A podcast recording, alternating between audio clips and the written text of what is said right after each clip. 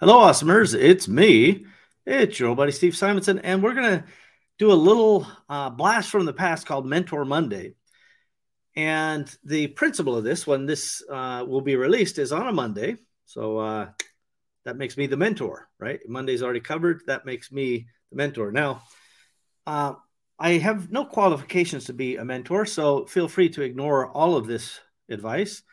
And as I enjoy saying, free advice is uh, certainly what's being you know given here. You may feel free to ignore it as well.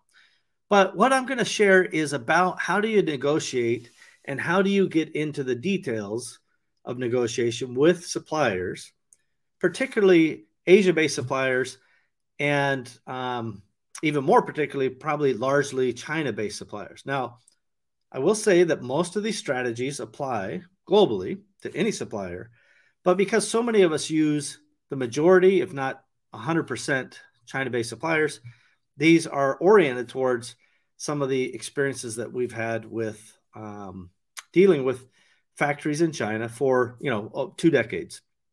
I started going to China two decades ago, and my, you know, experience of buying there and kind of building relationships has been everything from the the coolest things ever um, you know, sure glad I did it to, you know, we started out awesome and ended up in uh, a nightmare. So, my point being that my failures or my mistakes, or even where we didn't make the mistake, we just kind of got screwed. All of those are experiences, and the cumulative effect is that they can benefit you if I share some of the the tried and true lessons that came out of those um, experiences. Now, one just quick note again, although this is focused on China, it doesn't mean that they don't work in other uh, parts of the world. So, you know, we're doing um, a fair amount of movement into Vietnam, as we have done for the last four or five years. We're doing uh, a reasonable amount into Malaysia and other Southeast Asian uh, countries. ASEAN is kind of the um, the block of countries that make up Southeast Asia, not including China uh, all of these will work in those countries as well because they are tried and true uh, standards of negotiation. So I was in a mastermind, the empowerymastermind.com, uh, free mastermind that Empowery runs once a month, hosted by uh, the great Troy Romelski. And during that uh, conversation, we got into, hey, what's the playbook for negotiating? And so I'm not going to, this is not a masterclass setting. This is a uh, Steve shares some of the highlight setting.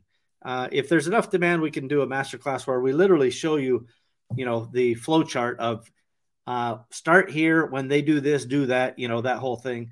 But that there's there's a lot of kind of document production and and a lot of things that that go with that that make it into an actual job for me. And since this is a volunteer effort, I'm going to do the broad strokes for you uh, here today. So let's now jump ahead and say we're buying in China. And so, case study number one is, uh, or use case, however you want to think of it. We're buying in China. We've got the chance to now uh, purchase product from a supplier. And this is like, let's say it's the first item, you know, first time you're buying from them. There are several points of negotiation that you will most commonly think about. Obviously, the price comes to mind, right? You're probably not going to get too deep in the conversation if you don't feel that their price is market worthy. And so I'm I'm not including all of the pre-discovery and sourcing and, and processes that you would go through. You can go watch some of the sourcing videos I've made. Let's assume that you've made the decision to go with these guys because you believe their price is uh, reasonable in the market conditions that you have already um, kind of researched. Now the question is, you know, what do you do to um, make sure that you're setting yourself up um, for future success?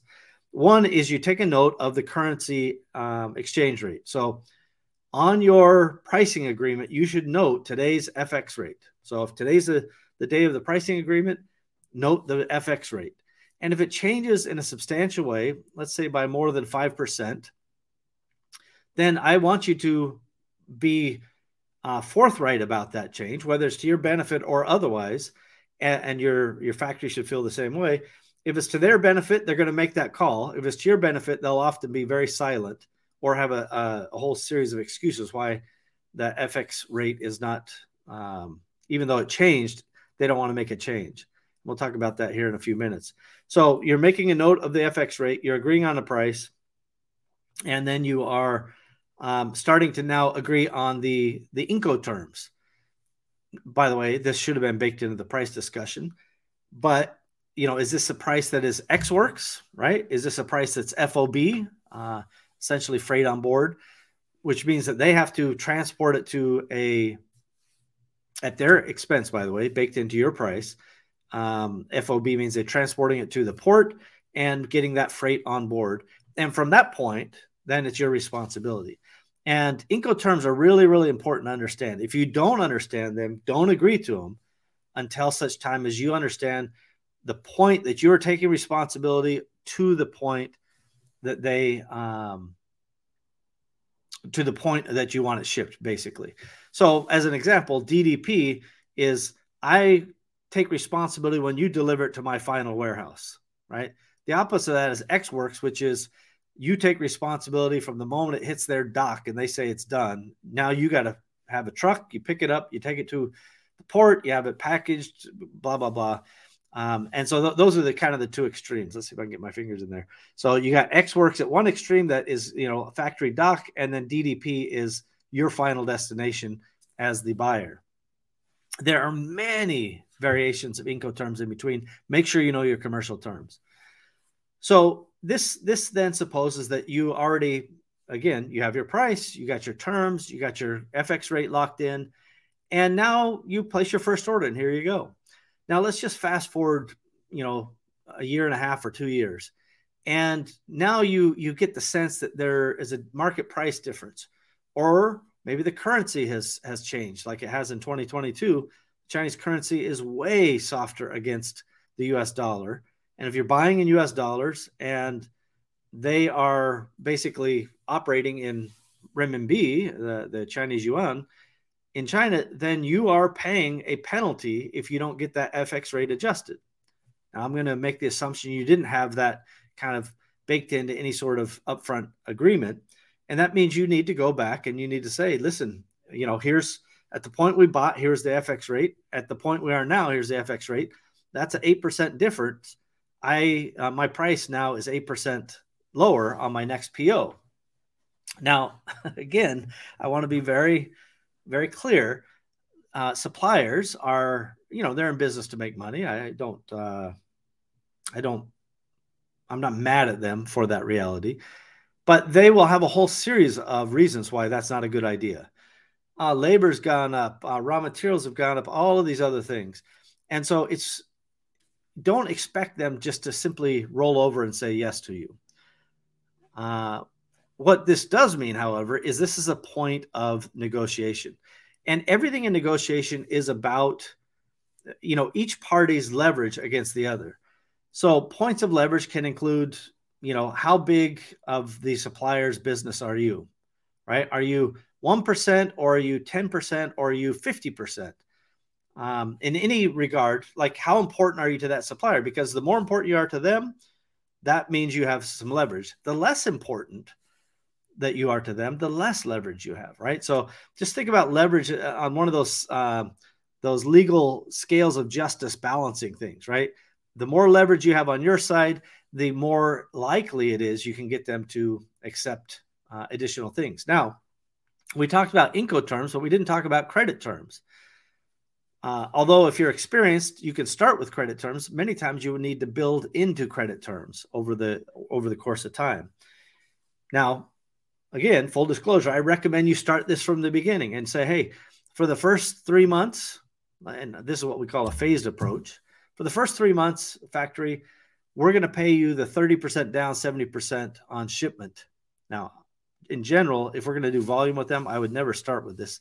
I would start with terms. But if you've never had terms with somebody in China, then this is a good way to build a phased approach. So please understand if you're experienced and already have credit elsewhere, start with credit when you sign up the new supplier. It's much, much easier to do that than it is to get an existing supplier to adjust their payment terms. So that's a very important point.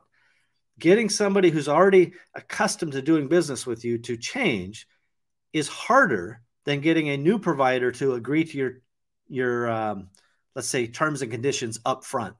That can include everything, for including the FX I've talked about, including the Incoterms I've talked about, and credit terms, and and and whatever whatever those additional terms and conditions may be.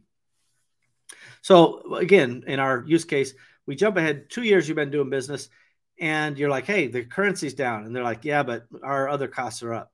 Now you have to validate that, by the way. Labor is probably up somewhat, but you know, at a certain point, you have to start going, well, it, that sounds like a China problem to me, right? If labor is not, it, it is increasing in Vietnam, but it's still way lower than China. And, and this is actually true most of the Asian regions. Um, that would also be true in India. It would also be true in Mexico. That while labor may be increasing, it is not um, China's kind of get out of jail free card to just simply say, yeah, forever you can uh, just raise prices and call it labor. That's that's not acceptable because there are competitors in these other countries that can deliver the same product um, for potentially lower price, and that's that's another point of leverage. If you don't have an alternative potential supplier, you lack leverage. In those scales of justice uh, examples I was uh, referring to, if you're single supplier centric, uh, particularly if they own some sort of patent or if they have some other kind of intellectual property, then you have not much leverage and you kind of have to just go with what they say. But assuming that's not the case, you would be very well advised to go develop alternatives, even if you're not yet ready to make that switch. But having that redundancy is a good idea for a number of reasons, not just for negotiation leverage. Um, and I, I won't go into the details now, but more factories are declaring bankruptcy and and or just disappearing in China, you know, in the last couple years during the pandemic than ever before. Now, you know, how much of that is pandemic induced and how much of it is their, you know, raw financial performance? Well, frankly, it doesn't matter because they're still out of business. And if you put in a bunch of deposits, they're out of business with your money. Um, in historic sense, this has not been a huge risk, but today and going forward, I think it's a much, much higher risk. So you know, as you do the your kind of overall analysis of risk in doing business in certain places, you have to not just think of the cash flow being an important factor, but how much risk do you have advancing money and then either not getting the product entirely or getting a product that is way, way off of spec. Whether you catch that in the factory or you catch it post shipment is almost irrelevant because if you can't sell it, you're kind of screwed. There, there's lots of factors built into this. So if we if we dive back into this this specific negotiation, you're you're dealing with an existing supplier, so you're already down a piece of leverage. Um, they even if you're large with them, that adds some leverage to you, but it gives them a sense of we want the status quo, we want that cash, we love cash, versus you saying I need better cash flow. So now we get into the the subtleties of negotiation. Um, as my buddy Patrick Myoho referred to in the in the mastermind, and I uh, wholeheartedly agree. You need to find some common ground of benefit that the supplier can get behind. So, as an example, what's what's a reason why um, credit is good for the supplier? Well, one reason is this simple idea that you know what, if you give me credit today, that gives me more cash flow tomorrow. That allows me to do more advertising, allows me to do more marketing because I'm liquid and I can drive more sales, you know, into the future. More sales means more volume. And ultimately that is what factories, particularly in China, care about. They care about volume. If you could make a, a business case and a and kind of a the relating story that expounds on why you having more cash is good for their overall volume going forward, that is a compelling story. And I would also, you know, in the past, I would have just done this in in China in person and tried to uh, to talk it through with them.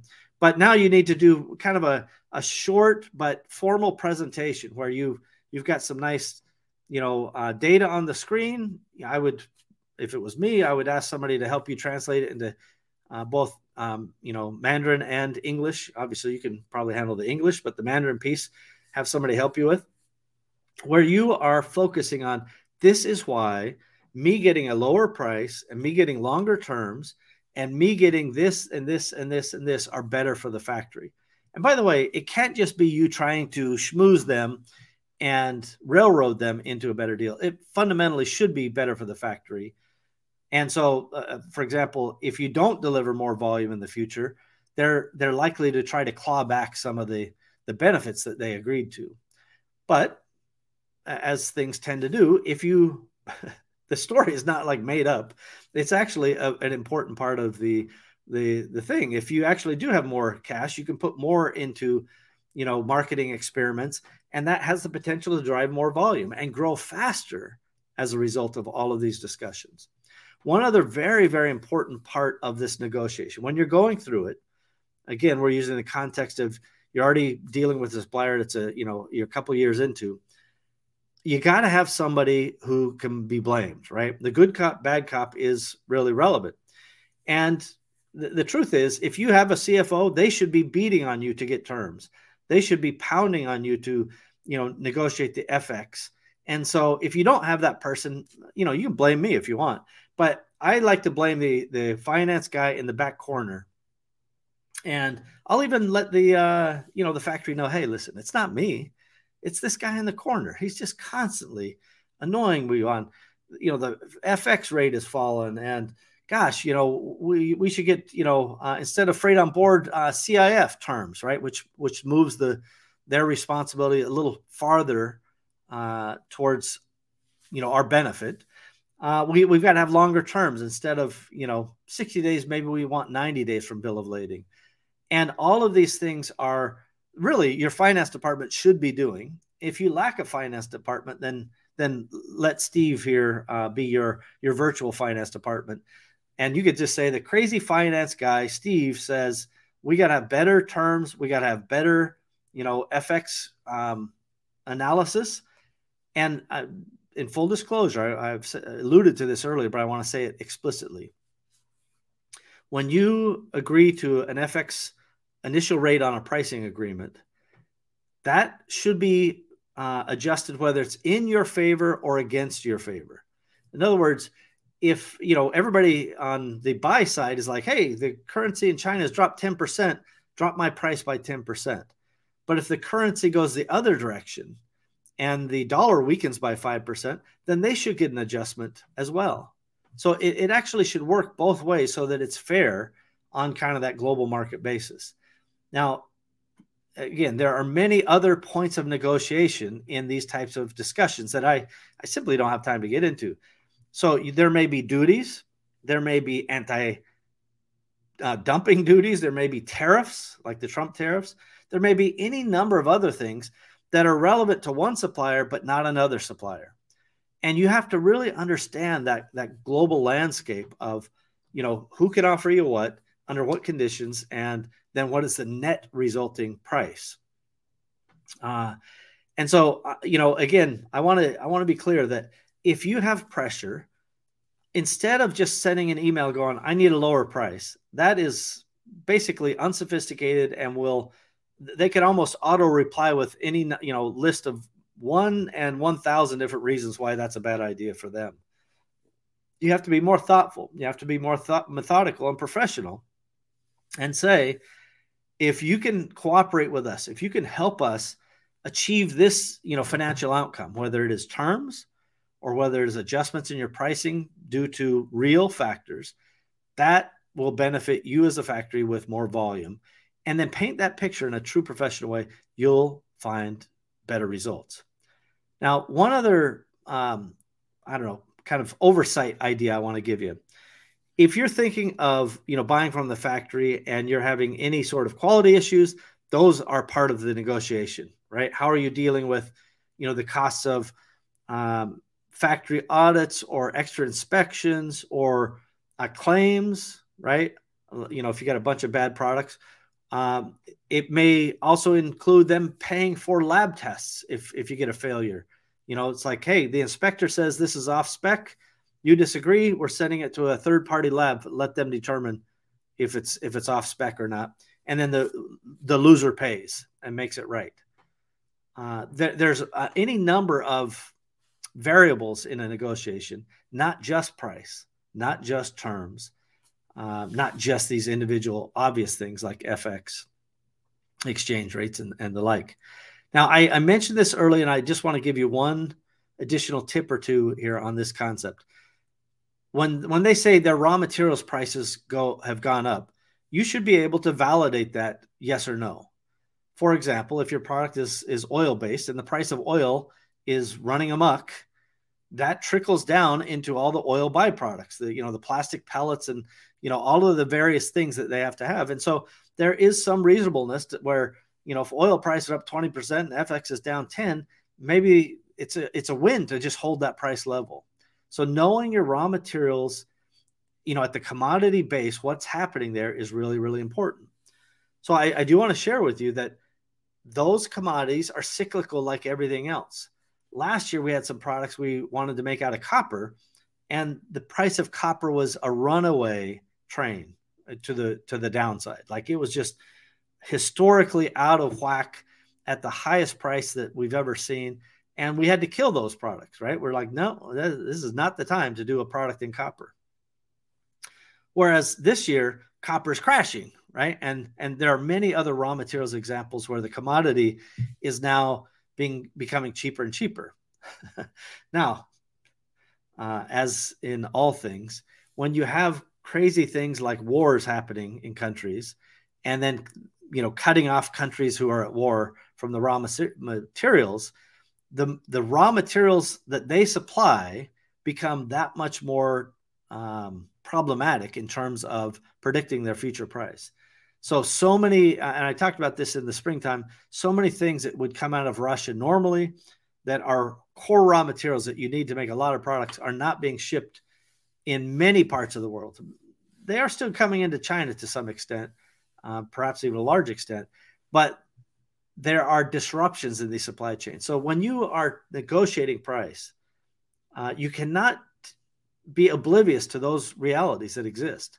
Uh, we had some suppliers in the, um, you know, the heart of last year that are like, you know, our cost of this this wood pulp raw material is up sixty percent in in you know five or six weeks. We have to increase your price, and we would be foolish as buyers to not have empathy and understanding that if your supplier doesn't make money, you know, at whatever kind of reasonable manufacturing margin basis there is, but if, if they are losing money forever, that's terrible for you, right? They'll go out of business at some point. So your objective can't be to make a an order from you be a penalty, right? They should be excited when they get an order from you, not because they're going to retire on that single order, but because this is another incremental order towards their their success and your success. It's a mutual benefit to everyone when when you get it right. Uh, so the the foundation again on all of this is who's got the leverage and on what basis why. And if you guys, you know, if I get some feedback, um, you can send in feedback uh, through any of the social channels. But if you want a real masterclass where we show in, you know, exactly, you know, step one, new supplier, here's how we negotiate with them uh, or uh, maybe that's use case one. Use case two is, hey, here's an existing supplier. Here's how we negotiate with them. Um, we are happy to to get into the details. It's just that is not um, a super succinct thing. It, it, would take you know several hours to really take you through all of those iterations. Uh, let's see. Final point: if you don't understand the true market price uh, for your product, whatever that product may be, then you are in a disadvantage. That leverage has swung to your supplier and won't come back until you really understand your market price and have a you know a redundancy plan in place to switch product to another supplier when needed. This is not me saying I don't value relationships or I don't want to keep factories long term, but this is me saying I'm not naive and think that as I build a relationship that I am somehow, you know, uh, afforded some unique special pricing or special margin consideration from the factory. That's just not true. And I see a lot of a lot of sellers, particularly in e-commerce, in the Amazon FBA space, where they think, well, my supplier had their son come over and stay with me, and that was a great honor for me. And you know, my supplier sent me a gift, and you know how thoughtful they are. They really care about me. Or my supplier, you know, uh, you know sent me some masks when the pandemic started wasn't that a, a thoughtful thing to do and there's any number of these other uh, nuanced and, and subtle little things that, that make people feel warm and fuzzy inside, but they are 100% manipulations. Don't you forget it.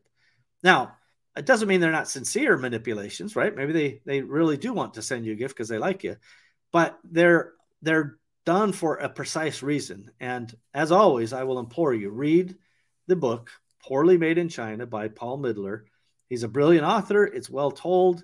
Uh, all the stories in there are um, there. They didn't happen to me, but they feel like they did because I had many situations in there that are almost exact ca- carbon copies of those stories. And so the the the lessons from that book are really really important for you to consider and to think about in your negotiations like uh, i you know in this book or you know i heard steve say these clues and as i hear my supplier talking to me i need to run it through the the, the those filters you know, the, you know you now have more knowledge and more experience as a result of these things and see how you how you feel about it see what your gut tells you about it. And then you do a little bit of uh, the negotiation dance to figure out what's what's true and what's false. Uh, fundamentally negotiating is you know an important thing but finding some sort of outcome where they don't go out of business but you you know uh, kind of get a better net a tangible net better benefit as a result is the way it should be as you grow, if uh, here's my disclaimer to this whole episode, now that you've got in this deep, if you have, uh, kudos to you, number one. But let me just tell you, if you're buying a thousand units of a three dollar item and you try to get tough on negotiation uh, or terms or any of this other stuff, and it's a one time purchase, you're not going to get very far. The, the, the juice has to be worth the squeeze to the suppliers.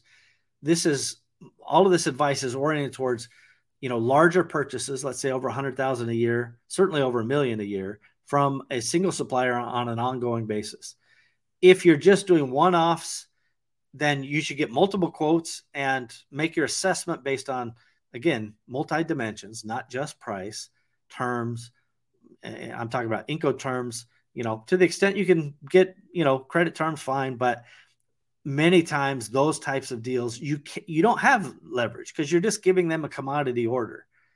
And so you should think of it like you know almost like going to the convenience store. You put the thing of milk on the counter you pay the price you're pretty sure it's a fair price based on the market conditions. You get the stuff inspected and delivered to you and you move on with your life. That's kind of a, a single over the counter type of relationship. Long term you know ongoing business kind of relationship that is where you get more nuance and where you can uh, kind of get more into the the big picture. And I'll leave you with this: uh, do not get tempted by suppliers to try to to monkey with commercial invoices and values and and anything that could send you to jail. That's my advice. Uh, as always, my number one rule. Oh, I got to use this hand. Number one rule: don't go to jail. Um, it's it's very common when people are trying to fight the reality of tariffs or anti-dumping or duties or this and that that they want to get cute um, and i say you can be clever don't be cute so being clever is i negotiated on the the basis of you know what's fair and reasonable for all parties and what's feasible in reality and and i get what i get right being cute is oh uh, i'm going to label this uh, you know, made in PRC instead of made in China because I think I've come up with this way of confusing people where this is made. That's cute and stupid. Um, it's not going to work. It's also illegal. Or you say, well, my supplier just said that they'll lower the commercial invoice and, in, you know, invoice me for, uh, you know, marketing fees on the other side.